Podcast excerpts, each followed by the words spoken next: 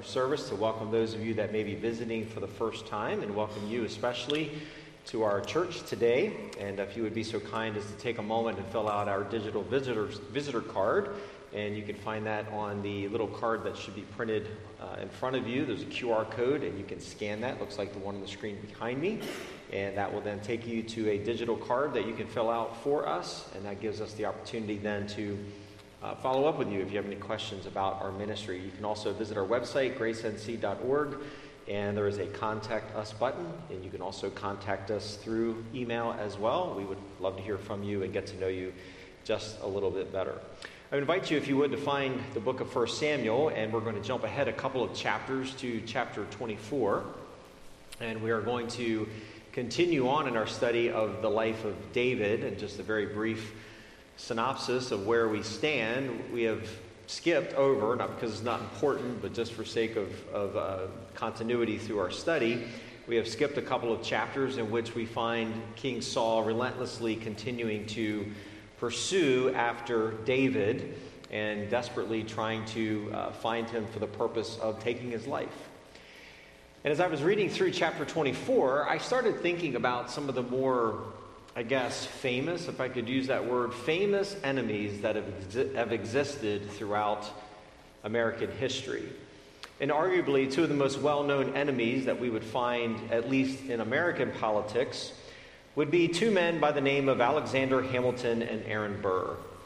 If you're not familiar with them, the enmity that existed between these two men actually began during the Revolutionary War when they frequently disagreed while serving under a man you probably heard of by the name of George Washington. This hostility deepened in 1791 when Burr, whom, by the way, Hamilton described Burr this way as an unprincipled man, both as a public and private person. And he claimed the Senate seat previously held by Hamilton's father in law. And so during that time, there was animosity between these two men. And then during the 1800 presidential election, Hamilton actually opposed Burr very strongly. In this election, Burr won the vice presidential nomination, and he carried the state of New York, which put him, in a sense, on the national scene. Well, curiously, a little history here for you in American history. Under the Electoral College procedures of that day, the electors never casted their votes correctly. In fact, they casted votes for both Thomas Jefferson and Burr, and they tied. And what happened was, because they had equal number of votes, it was left then to the House of Representatives to break the tie and to decide who was the President of the United States. Although Mr. Burr maintained that he would never challenge Jefferson, Jefferson actually didn't believe him.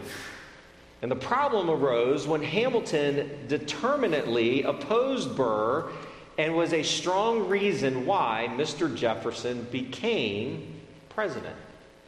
Well, you would think that this runoff election between these two men, which, by the way, historians call a true continental crisis at that time, is that clearly Jefferson won and Burr became the vice president of the United States. But that's not really what put these two men over the edge.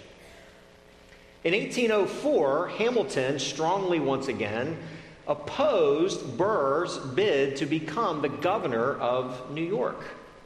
And when Mr. Burr would not offer an explanation, uh, when Burr rather demanded an explanation, Hamilton refused.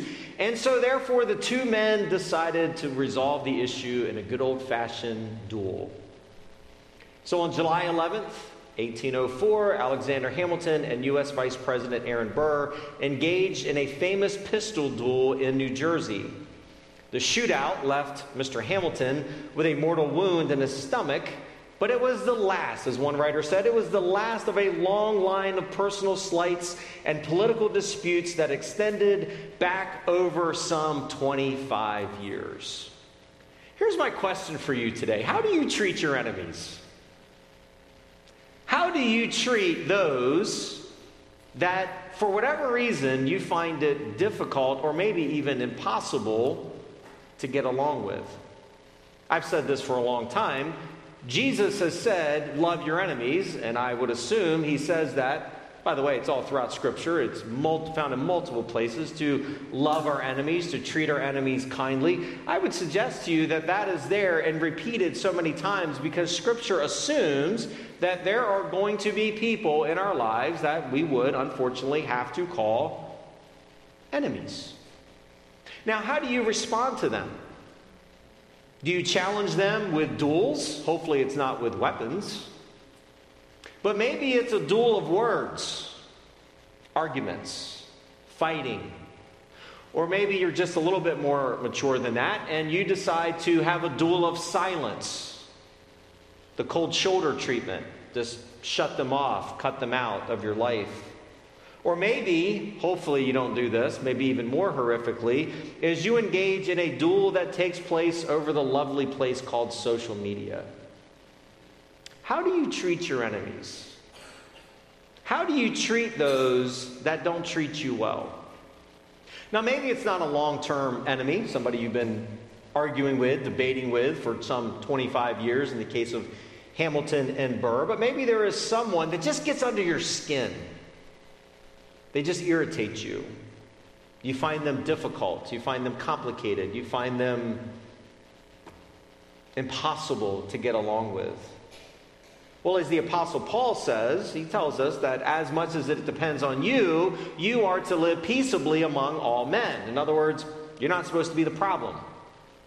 If there is a conflict between you and another person, these conflicts begin to be resolved when I stop and take a hard, honest look at my own heart, at my own life. Where am I at sin? Where am I the problem? Where am I adding to this conflict, as much as it depends on you, live peaceably among all men.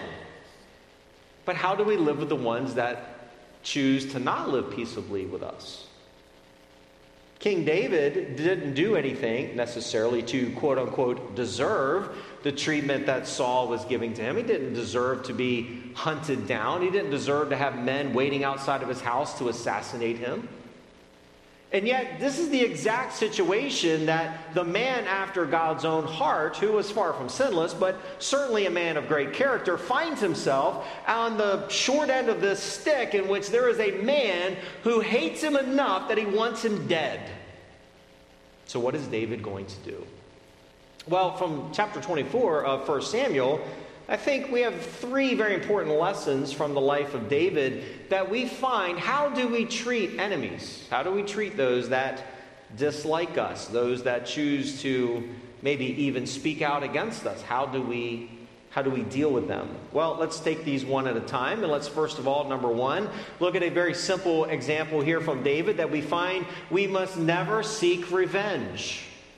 Notice what happens, chapter 24, 1 Samuel, verse 1. When Saul returned from following the Philistines, there was a short interlude that Saul was trying to chase down and kill David, and then he has this problem with the Philistines, and so he's got to divert his attention back to fighting against his enemies. But once that is over, and David, by the way, has already run and he's hiding for his life, when this conflict with the Philistines is over, Saul is going to return to his lifelong project at this point in time. He is going to pursue David. It says at the end of verse 1 Behold, David is in the wilderness of En Gedi. I'm going to throw a picture up here just for you for a moment, just so you can get a, a visual representation of what this area looks like. This is the area called En Gedi. I've been there, maybe some of you have been there, and you have seen this with your own eyes, but I at least wanted to give you a picture of what this looks like. You'll notice a couple of things about En Gedi. Number one, it is a place that was sort of an oasis. There was a lot of um, places you're going to see in a moment. There's sheep there that are being fed and cared for. You also, or more importantly, going to notice there's a lot of mountains. There is also a lot of caves. I can remember walking through this area, and our guide at the time was saying, Imagine yourself as David or as any other person living during this time, and you're walking through this valley, you're walking through this area, mountains on both sides, caves on both sides, and guess who often hid there? Bandits. People who wanted to kill you, people who wanted to take your life, steal your money, and cause you bodily harm. But this is the very place that David goes to find refuge. Why? There's plenty of places to hide. This is like the ultimate place for hide and seek.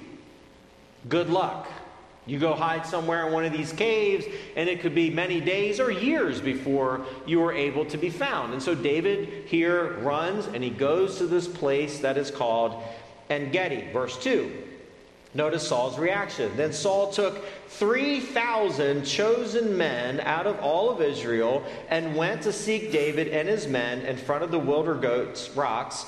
And he came to the sheepfolds by the way where there was a cave. Okay, so Saul takes 3,000 men that, in fact, were trained, well trained soldiers. These are sort of the elite soldiers of that time, and he comes to this place called En Gedi, as the text tells us. There are sheepfolds there, so there are shepherds there caring for their sheep as Saul is, is hunting um, this man named David. And there was a cave there, or many caves there, and Saul went to, the text tells us, relieve himself. The King James clean, cleans this up a little bit. It uses a Hebrew euphemism where it says he uh, let's see, I believe my mind just went blank there. He, he, translates, he uncovered his feet. There you go, I got it. He uncovered his feet. This was a euphemism to clean up the language a little bit, use a little more poetic language. Hey, I never thought I would say this from a pulpit, but Saul had to use the restroom. And in that day, there was no porta potties, there was no bathroom stop, there was no Circle K to go use the restroom, what have you. Instead, Saul, random, quote unquote, randomly, we just heard about God's sovereignty. I use the word randomly, semi sarcastically, to say, under God's sovereign supervision, Saul wanders into a particular cave to relieve himself. You got to go, you got to go, I suppose. And he goes on and it tells us here now, David and his men were sitting in the innermost parts of the cave. He picks the cave where David is hiding, and he's hiding there with his men. Now, how often have you ever walked into a very dark place out of the sunlight? What happens to your eyes? You can't see, right? In fact, little history for you the reason that pirates wore a a patch over one eye wasn't because they all got their eyes stabbed out in, in sword battles. It was because when they were attacking a ship and they would go underneath, one of their eyes that had been covered would be dilated and prepared to go into a very dark place under a ship. They would shift their patch to the other eye that was done. They could what? They could see. They could go into this dark place and not be blinded by darkness. And so imagine you're Saul, you've been out in the sunlight, you're walking through this area, and you walk into this cave. You have no idea that there's anybody in there. You certainly don't know the man you're looking for is in there. You just have to go to the bathroom. And you walk in, it's going to be pitch black. So David has at least, at least two, if not three, advantages. Number one, Saul is blinded by the darkness. Number two, he is in a position of vulnerability. And number three, Saul has no earthly idea that he's present, that he's there. The advantage clearly is in David's corner. Now, what would you do in this case? The person who has hunted you, made you run, threatened you, put a camp outside your house and waited for you to come out so he could kill you. He's had his own son, recruited him to have you assassinated. And you've got this golden opportunity. He doesn't know you're there, he can't see, and he is incapacitated. And you're David. What would you do? Well, thankfully, the text tells us what David does. It says, Now David are sitting in the innermost parts of the cave, verse 4. And the men of David said to him, Here is the day which the Lord said to you, Behold, I will give your enemy into your hand, and you shall do to him as it shall be, as it shall seem good to you. Now there is a huge problem with that statement. The biggest problem is this there is no place in Scripture that we ever see David given this commandment, it doesn't exist. Now, there's one of two things happening here. Number one, either the men of David are simply saying, Look, you're going to be king, This is the opportunity now that God has given to you. It is your place, your opportunity to kill him. That's option number one. However, I lean toward option number two. Option two, what these men are doing is a good old fashioned case of misapplication of Scripture, ripping a verse of Scripture out of its beloved context. This was likely a commandment that was given toward another enemy at a particular time. And what the men of David are doing is they are pulling it out of its context and they are applying it to something that is wrong. It's inappropriate. They are misusing Scripture. We do this all the time. One of my favorite ones that we misuse on a very regular basis is where two or three are gathered together in your name. We use it out of its context all the time. The context, by the way, is church discipline. That's what he's talking about. He's not talking about a worship service. He's not talking about a prayer meeting. He's not talking about that. He's talking about church discipline. We rip it out of its context all the time. It seems to me that what David's men are doing is, again, what we tend to do, is using Scripture to say what you wish it said making Scripture say what you, as one writer had said years years ago, I remember him saying, jolly well wish it said. David, here's your chance. We're going to use the Bible to defend what we want to do. We want Saul dead. The problem is, God never said that to David. Thankfully, David isn't easily persuaded by the conversation of his men, of his soldiers. Then David arose and stealthily cut off a corner of Saul's robe. Again, to be painfully redundant, Saul doesn't even know he's there. He doesn't even know he did this. Now, this may seem inconsequential to you, but by cutting off the corner of his robe, this is an outright insult to him as king. You don't do this to a king. You don't do this to a person. The outer robe, would have been a, a, a, garment of dignity. And especially with Saul as being the king over all of Israel, this certainly would have been a picture of Saul being the king and leader over all of Israel. But David cuts off the corner of his robe. And afterwards, David's heart struck him because he had cut off a corner of Saul's robe, he falls under immediate conviction. He knew he was wrong. He knew that his actions against the king were inappropriate, they were wrong, and more importantly, they were actually sinful. And the Holy Spirit of God brings conviction upon David to the place that he recognizes and realizes that his actions toward the king were inappropriate. In fact, uh, one of the verses that came to my mind was Exodus chapter 22, verse 28, where the Old Testament law said, You shall not revile God, nor curse a ruler of your people. David acted very rashly Clearly, there was at least some influence by David's men upon his thinking. Thankfully, he didn't kill him. Thankfully, he didn't put his sword through his heart, but instead, he does cut off the corner of his robe, and David now falls immediately under conviction, which leads me to yet another consideration for us this morning is I wonder how often we fall under conviction even for the slightest of disobedience to God. I wonder if our conscience is as sensitive as, as David's is in this text. I wonder how often, when the conviction of the Holy Spirit comes upon us, that we just shake it off, we just push it aside, and we just continue on doing what we want to do. Or if we're just so accustomed to the sin that we are engaging in repeatedly that the conviction of the Holy Spirit doesn't even register in our hearts. David, being a man after God's own heart, clearly is not a perfect man, but he is a man that is in tune with the Holy Spirit and sensitive to the conviction that God brings upon his soul to the point that David's heart is smitten within him. Notice what he does.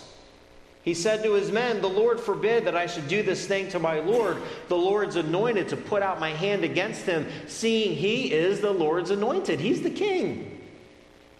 Like him, think he's a good politician, doesn't matter. He's the king. Apply that to your politics, please. Doesn't matter. It matters that we respect those who are in positions of authority. So David persuaded his men with these words and did not permit them to attack Saul. And Saul rose up and left the cave and went on his way. He knows absolutely nothing. Not a thing. He is completely unaware of how David had attacked him. Now, this leads me to some applications for us. David's conscience, as I mentioned, would not allow him to take revenge upon his enemy. And yet, when you are given the opportunity to retaliate against your enemy, what do you do? Do you take it? We hear the phrase all the time. It's so been used so often, it's been so familiarized in our culture, but people say something to this effect all the time. I don't get mad, I just get even. And the reality is we never get even. We always go way above and beyond what that person did to us. And what happens is you then get into this ever escalating back and forth problem like Burr and Hamilton to the point where you're pulling out guns and shooting at each other. And so the, the reality is, when we say we don't get mad, we get even, we often, I've heard it said this way, we kill a mouse with a hand grenade. Because we want, okay, let's just call it what it is. We want revenge. That person wronged me. That person did something to me. That person humiliated me. That person lied about me. That person assaulted my character. That person, that person, that person. Keep going. Whatever's on your list, keep going down the list, down the list, down the list, down the list. And then at the end of the list, we justify ourselves in saying they deserve it.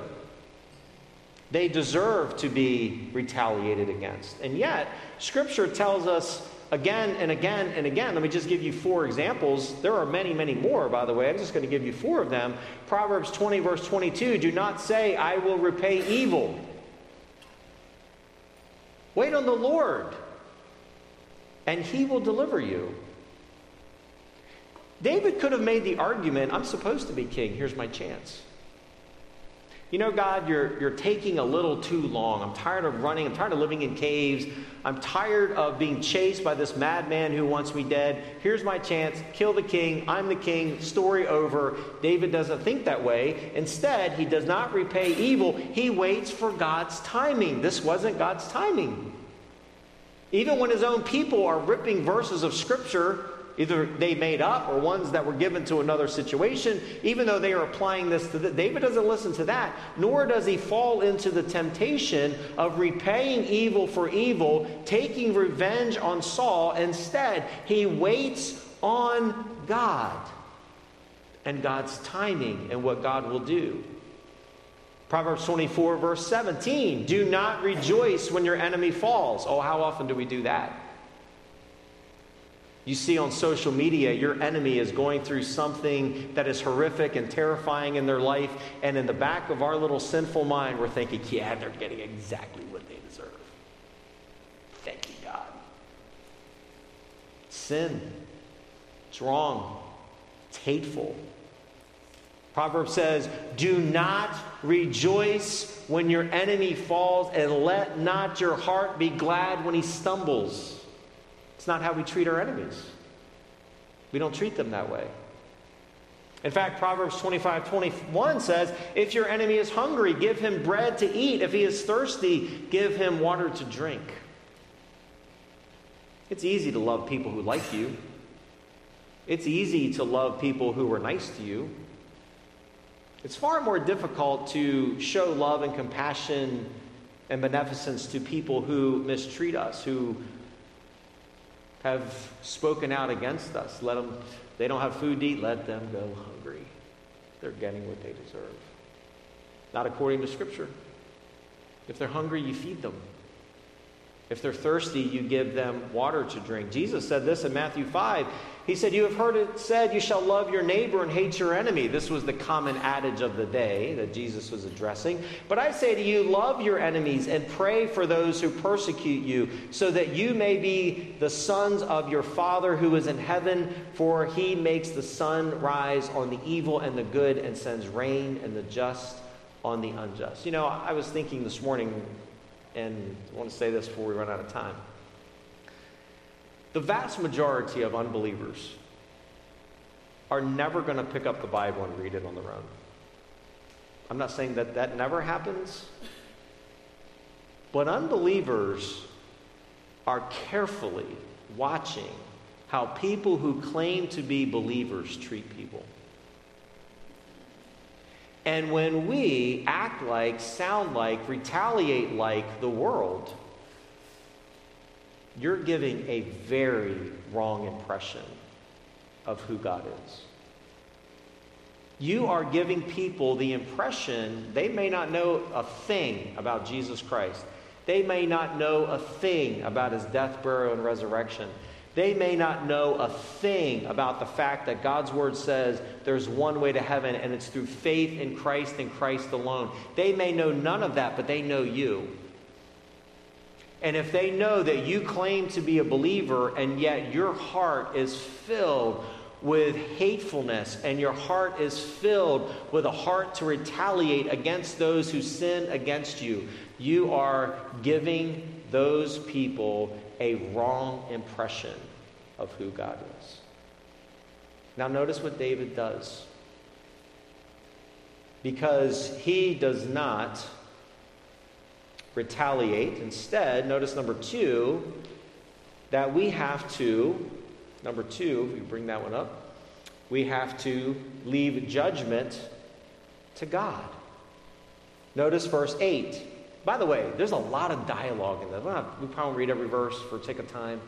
There's a lot of dialogue. It's unusual. It's an unusual text. A lot of times in the Old Testament, you don't get as much dialogue back and forth between a couple of characters, uh, but you get a lot of it in the remaining part of chapter 24. But notice, afterward, David also arose and went out of the cave and called after Saul. Think about that for a moment. This man saw once David dead. David just cut the corner of his garment off his robe. Saul had no idea he was there. Notice what David does. He says, My Lord, the king. And when Saul looked behind him, David bowed with his face to the earth and paid homage. And David said to Saul, Why do you listen to the words of men who say, Behold, David seeks your harm? Behold, this day your eyes have seen how the Lord gave you today into my hand in the cave, and some told me to kill you, but I spared you. I said, I will not put out my hand against my Lord, for he is the Lord's anointed. See my father? See the corner of your robe in my hand? Notice he's holding it up for him. Look, look at what I have. For by the fact that I cut off the corner of your robe and did not kill you, you may know and see that there is no wrong or treason in my hands. I have not sinned against you, though you hunt my life to take it. May the Lord judge between me and you, and may the Lord avenge me against you. But my hand shall not be against you. Notice what David is saying. I will not cause you bodily harm. This is, this is up to God. This is in God's hands. God will judge, God will handle this. God will take care of His will and His time and in His way. I am not the one to make that decision, even though I could have. This is conviction in action, by the way. David just didn't sit in the cave and think to himself, man, I really shouldn't have done that. This is a man of such character that he goes to the very man he sinned against in an attempt to make this right between him. In fact, he tells him, I could have killed you. People were telling me to kill you. But in my soul of souls, I knew that this was not what God would do. Why? Because you are, in fact, the king. Now, notice David's clear repentance. It led him to the place that he promised that he would not seek revenge against the king, that he would leave this between God and, and Saul. It was up to God's opportunity to judge between David and Saul. So we have to leave judgment to, to Saul. Here's what happens very often When we have somebody who dislikes us, and not only do we find it difficult to love them, we find it very tempting to play God. We find it very tempting to take action that would bring judgment upon them, that somehow we are the one who is to mete out judgment. We know that Scripture tells us multiple times throughout the Bible that judgment belongs to God. I like to say it this way there's a God in heaven, and it's not you, and it's not me. And when we see enemies seemingly getting away with something, we see our enemies seemingly flourishing, as you find in the Psalms. We see this picture that they're getting away with it and, and they're going to prosper even though they are sinning against me. Unfortunately, that may be true from a human perspective, but in reality, it is God who will hold them accountable for their actions, not you. And what happens as well, what destroys us, is when we put ourselves in this place of judge, we put ourselves in this place where we are the ones to hold them accountable. I would submit to you that the person's life that that ruins is yours. Because that person goes on and lives their lives. David wasn't going to do that. David wasn't going to take revenge, but he also understood that there was going to come a time in which God would judge Saul for his actions. Now, the final lesson I want us to learn this morning might be the hardest one. In the final verses of this chapter, we find that we must pray for our enemies and pray for mercy upon them. Why? So that they may come to repentance. Notice what happens. I'm going to read 16 down to the end of the chapter. As soon as David had finished speaking these words to Saul, Saul said, Is this your voice, my son David? What's curious here is, up until this point, he's been calling him son of Jesse, almost in a derogatory term.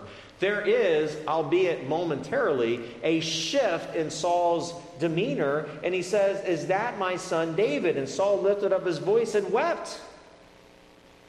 He said to David, You are more righteous than I.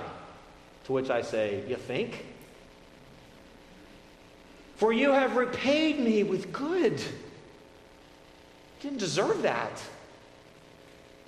Whereas I have repaid you with evil, and you have declared this day how you have dealt well with me, and that you did not kill me when the Lord put me into your hands. For if a man finds his enemy, will he let him go away safe? Doesn't even seem to make sense. Why would you do that? Notice Saul continues, So may the Lord reward you with good for what you have done to me this day. And now, behold, I know that you shall surely be king. Saul knows it's over. He doesn't know the where, the when, the how, but he knows that this man, David, is superior to him spiritually, and he understands that one day David is going to be king, and that the kingdom of Israel shall be established in your hand. Now, Saul makes a final plea to David. He says, Swear to me, therefore, by the Lord, that you will not cut off my offspring after me, and that you will not destroy my name out of my father's house. This was common. When a king took over for another king, he killed everybody eliminated everybody, all of his family, all of his friends, any connection with him. And David swore to this, swore this to Saul. Then Saul went home. But David and his men went up to the stronghold. Now, this is a curious exchange for many reasons. I want to start at the end and then we'll apply this in just a moment. It's curious to me that it seems, on the, at least on the superficial reading of this, that there is some level of repentance on Saul's part. Saul could very easily could have pulled out a weapon. Don't forget, he's got 3,000 men with him that very easily could have killed David. There is at least a pause in Saul's life that he says, David, I understand you're going to be king. I understand that you're going to one day take over the position that I've held. Just please don't eliminate all of my people, which Mephibosheth, there you go, he becomes the one that David blesses uniquely because of this promise that he makes to King Saul. But it's curious at the end of this, while Saul does not kill him, Saul goes home, but David continues to hide. Why? Well, because we know Saul, we know how he has behaved before, and we understand apparently David read something in his demeanor that there was a reason to still hide from Saul. Now, we've talked a lot about how we treat our enemies. Do we seek revenge? Do we take it upon ourselves to judge them? Maybe the hardest part is we see this in David's actions. Do we take time to pray for our enemies? David's actions here is what leads Saul to the place that he doesn't kill David. It leads him to the place that there is at least a moment in which there is conviction that comes upon Saul to the place that he does not take David's life. Paul says it this way. The Apostle Paul says in Romans chapter 12, verse 20, he says, To the contrary, if your enemy is hungry, feed him. We've already read that in Proverbs. If he is thirsty, give him something to drink. For by doing so, Paul writes, you will heap burning coals on his head. Do not overcome by do not be overcome by evil, but overcome evil with good. Now Apostle Paul is directly quoting Proverbs 24 verses 21 and 22. And the question is, what does Paul mean? What does Proverbs mean when it talks about the fact that I'm doing good to this person and I am returning uh, their evil with good, and I am now heaping burning coals of fire on his head. What does that mean? That God's going to judge them and wipe them out? That God's going to evaporate them with some kind of holy fire that he shoots out of heaven? Is that what he's talking about? I don't believe so at all. In fact, that wouldn't even fit the context. It certainly wouldn't fit the context in which the Apostle Paul is quoting this verse. He's talking about treating people well, overcome evil by doing good. The phrase, heaping coals of fire on their heads, means that I am treating them kindly with the prayer that it will lead them to conviction, that will lead them to repentance. This isn't retaliatory. This is praying. By the way, the prayer starts with you. Where am I sinning in this problem? Where am I sinning against God? Where have I acted out against this person? I have never to this day met a truly innocent party. None, never, zero, not one. There's always enough sin to go around.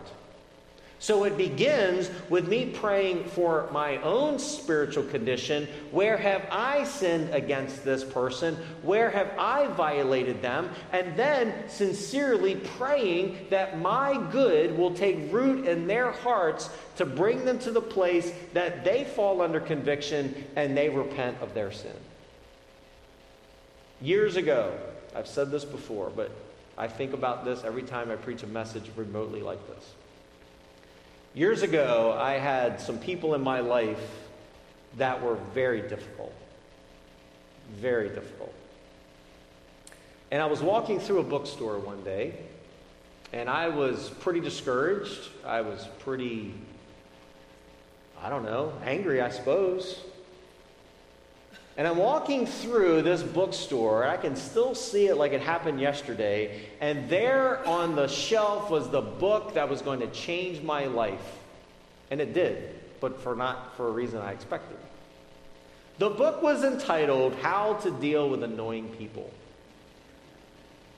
I didn't care how much that book cost. I bought it.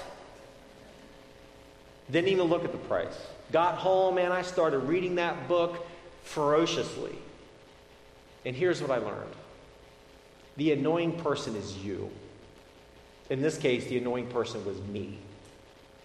And the whole premise of the book is dealing with annoying people starts with you assessing you. Where are you the problem? Where are you failing? Where are you sinning against this person? Where have you violated Scripture? Don't start with correcting them or judging them or holding them in contempt or praying that God will somehow take care of them. Start by changing you. And then, as your heart changes, pray for that person sincerely that they would come to the place of repentance, that your good deeds would be the very act that God would use to soften that heart and to show them their need of redemption, show them their need of salvation if they're not a believer, and that God could use you, which seems contrary to everything our culture teaches, returning evil with good, it may lead them into the kingdom of Almighty God. But if you treat them with equal contempt, it's like slamming the door of heaven in their face. You know why we so easily and readily want to mistreat our enemies? It's because we have forgotten how awesomely incredible God's grace has been in your life.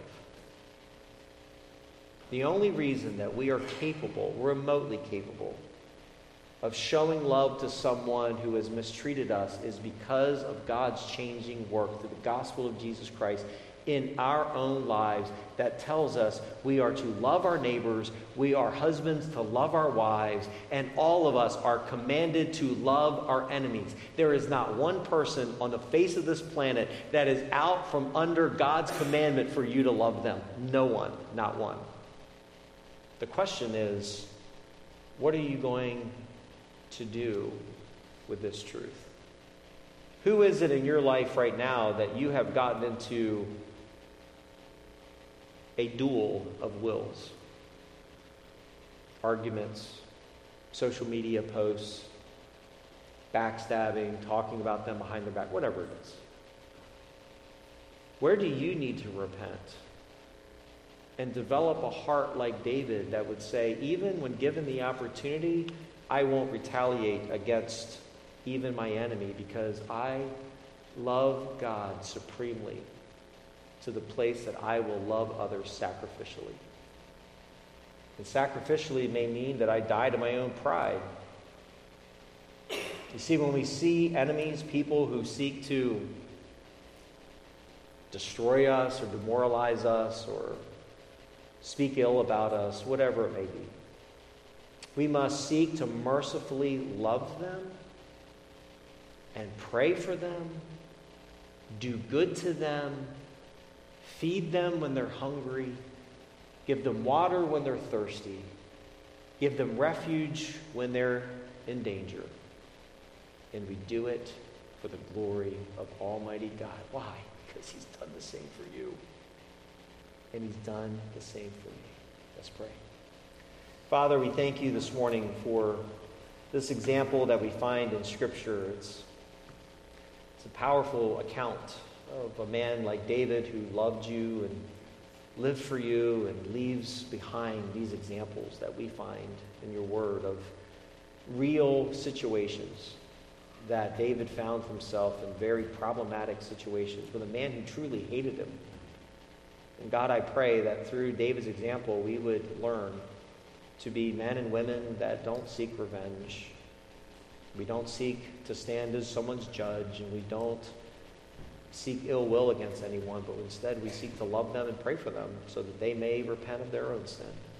So, God, use this account in our lives today. Help us to respond as you lead. We pray this in Jesus' name. Amen. Pastor Wes is going to lead us in a song of response today, and as you are singing this song, as always, you're free to come here to the front and pray if that is something that you believe the Lord would have you to do. You can pray where you are. It might even be in a message like this that there is someone in this room, or maybe someone at home, or someone that you know somewhere that you need to be like David and you need to go find them. Because there's something, there's enmity between you and them, and you need a message like this to repent of your own sin and seek that person out. Maybe right here in this room isn't the place to do it, but maybe it is. Maybe this is the time and place where you need to get that right. I pray you respond as the Lord leads you. If you're visiting today, my wife and I will be available in the lobby afterwards. We would love to meet you. And let's stand together and sing before we leave today. Let's sing by our love. Let me also encourage you to follow the Holy Spirit's leading as we sing. Let's sing this together.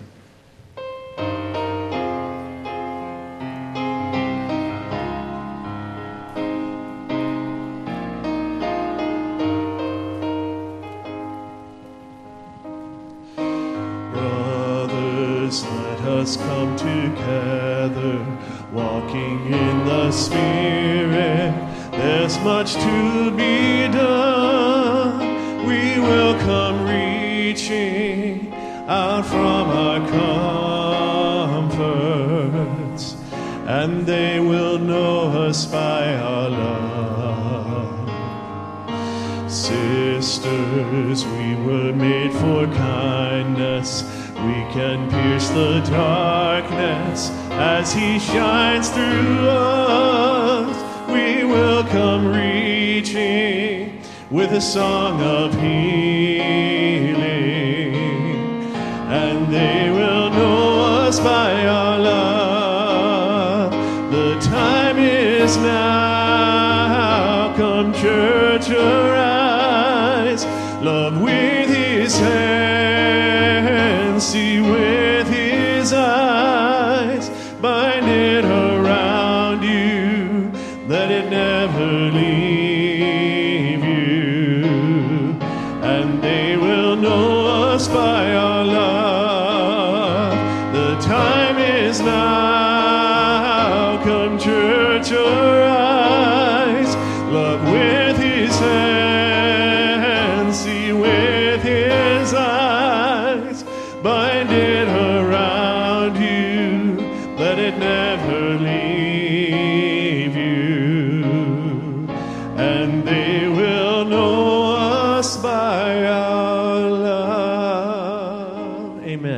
Just before we are dismissed today, uh, Brother Harold Dotson is going to come and uh, make an announcement for us.